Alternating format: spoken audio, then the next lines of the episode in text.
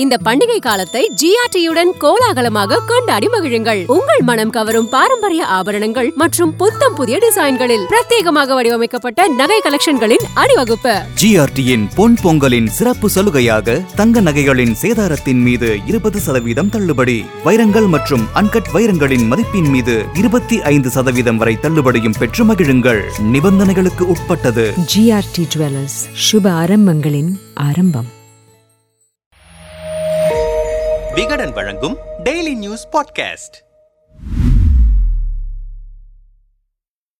பொங்கல் பண்டிகை நெருங்கி வரும் நிலையில் போக்குவரத்து தொழிலாளர்கள் சங்கம் அறிவித்திருக்கும் வேலை நிறுத்த போராட்டம் பெரும் பரபரப்பை கிளப்பியிருக்கிறது. தொழிலாளர்களுடனான அரசின் அடுத்தடுத்த பேச்சுவார்த்தை தோல்வியடைந்த நிலையில் ஜனவரி எட்டாம் தேதி நடந்த இறுதிக்கட்ட பேச்சுவார்த்தையும் தோல்வியில் முடிந்திருக்கிறது. இதனால் ஜனவரி ஒன்பதாம் தேதி திட்டமிட்டபடி போராட்டம் நடைபெறும் என்று அறிவித்திருக்கிறார்கள் போக்குவரத்து தொழிலாளர்கள். இதனால் பொங்கலுக்கு ஊருக்கு செல்ல காத்திருக்கும் பொதுமக்களும் கலக்கமடைந்திருக்கின்றனர். தமிழ்நாடு அரசு போக்குவரத்து கழகங்களில் உள்ள காலி பணியிடங்களை நிரப்ப வேண்டும். காலி பணியிடங்களை நிரப்பும் போது கருணை அடிப்படையில் நிரப்ப வேண்டும். ஓய்வு பெற்ற ஊழியர்களுக்கு நிலுவையிலுள்ள அகவிலைப்படியை வழங்க வேண்டும். புதிய ஓய்வூதிய திட்டத்தை கைவிட வேண்டும். போக்குவரத்து துறையில் வரவுக்கும் செலவுக்கும் இடையில் ஏற்படும் இழப்பை சரி செய்வதற்கான நிதியை பட்ஜெட்டில் ஒதுக்கீடு செய்ய வேண்டும். உள்ளிட்ட ஆறு அம்ச கோரிக்கைகளை வலியுறுத்தி ஜனவரி ஒன்பதாம் தேதி முதல் காலவரையற்ற வேலை நிறுத்தத்தில் ஈடுபட போவதாக ஏஐடியூசி அண்ணா தொழிற்சங்க பேரவை ஐஎன்டியூசி பிஎம்எஸ் உள்ளிட்ட தொழிற்சங்க சங்கங்களை சேர்ந்த போக்குவரத்து தொழிலாளர்கள் திடீர் அறிவிப்பை வெளியிட்டனர். இதனால் அதிர்ச்சியடைந்த தமிழ்நாடு அரசு போராட்டத்தை வாபஸ் பெற வைப்பதற்காக பல்வேறு முயற்சிகளை முன்னெடுத்தது. குறிப்பாக போக்குவரத்து துறை தொழிலாளர் நலத்துறை ஆணையம் மூலமாக பேச்சுவார்த்தையில் இறங்கியது. தேனாம்பேட்டை டிஎம்எஸ் வளாகத்தில் உள்ள தொழிலாளர் நலத்துறை ஆணைய அலுவலகத்தில் கடந்த டிசம்பர் இருபத்தி ஏழாம் தேதி நடைபெற்ற அரசின் முதற்கட்ட பேச்சுவார்த்தை தோல்வியில் முடிந்தது. அடுத்ததாக ஜனவரி மூன்றாம் தேதி நடைபெற்ற இரண்டாம் கட்ட பேச்சுவார்த்தையும் தோல்வியில் முடிந்தது. குறிப்பாக அரசு நிர்வாகங்கள் தரப்பில்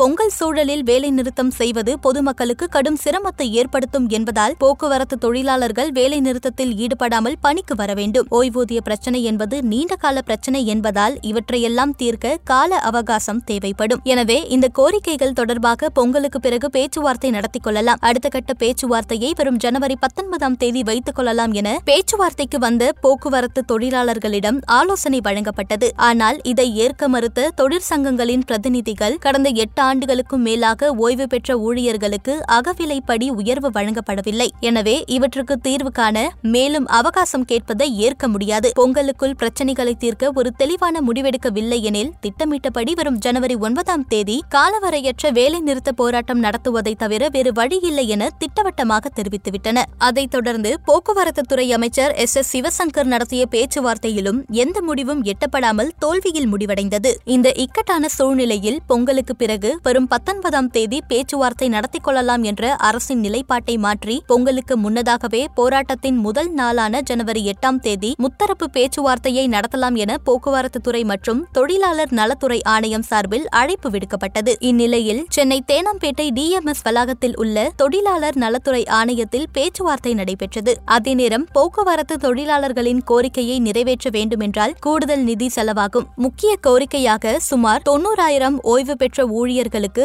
அகவிலைப்படி உயர்வு வேண்டும் என்பதாக இருப்பதால் அதை நிறைவேற்றுவதற்கு போக்குவரத்து துறைக்கு மாதந்தோறும் கூடுதலாக ரூபாய் எழுபத்தி ஐந்து கோடி வரை நிதி செலவாகும் என கூறப்படுகிறது. ஏற்கனவே போக்குவரத்து துறை நட்டத்தில் இயங்கி வருவதால் ஆண்டுக்கு பல நூறு கோடி செலவு செய்ய நிதி இல்லாமல் சிக்கித் திணறி வருகிறது. இந்த நிலையில் போக்குவரத்து தொழிலாளர் போராட்ட கோரிக்கைகளை நிறைவேற்றுவதற்காக சாத்தியக்கூறுகள் மற்றும் அரசின் நிதி நிலைமை தொடர்பாக தலைமை செயலகத்தில் உள்ள நிதித்துறை அதிகாரிகளுடன் போக்குவரத்து துறை அமைச்சர் எஸ். எஸ். சிவசங்கர் அவசர கலந்தாலோசனை மேற்கொண்டார். குறிப்பாக முதலமைச்சரின் தனி செயலரான உமாநாத் ஐஏஎஸ் மற்றும் நிதித்துறை செயலரான உதயச்சந்திரன் ஐஏஎஸ் ஆகியோருடன் தீவிர ஆலோசனை நடத்தினார். ஆனால் பேச்சுவார்த்தை மற்றும் ஆலோசனை முடிவில் போக்குவரத்து தொழிலாளர்கள் கேட்பது போன்று உடனடியாக கோரிக்கைகளை நிறைவேற்ற முடியாது என திட்டவட்டமாக அரசு மறுப்பு தெரிவித்துவிட்டது. இதனால் அதிருப்தியடைந்த இருபதற்கும் மேற்பட்ட போக்குவரத்து தொழிலாளர்கள் சங்கத்தினர் அறிவித்தபடி வேலைநிறுத்த போராட்டத்தை தொடங்கவிருக்கின்றனர். இந்த போராட்டத்தில் திமுகவின் தொழிலாளர் முன்னேற்ற சங்கத்தினர் மட்டும் பங்கேற்கவில்லை. இருந்தபோதும் அவர்களை வைத்து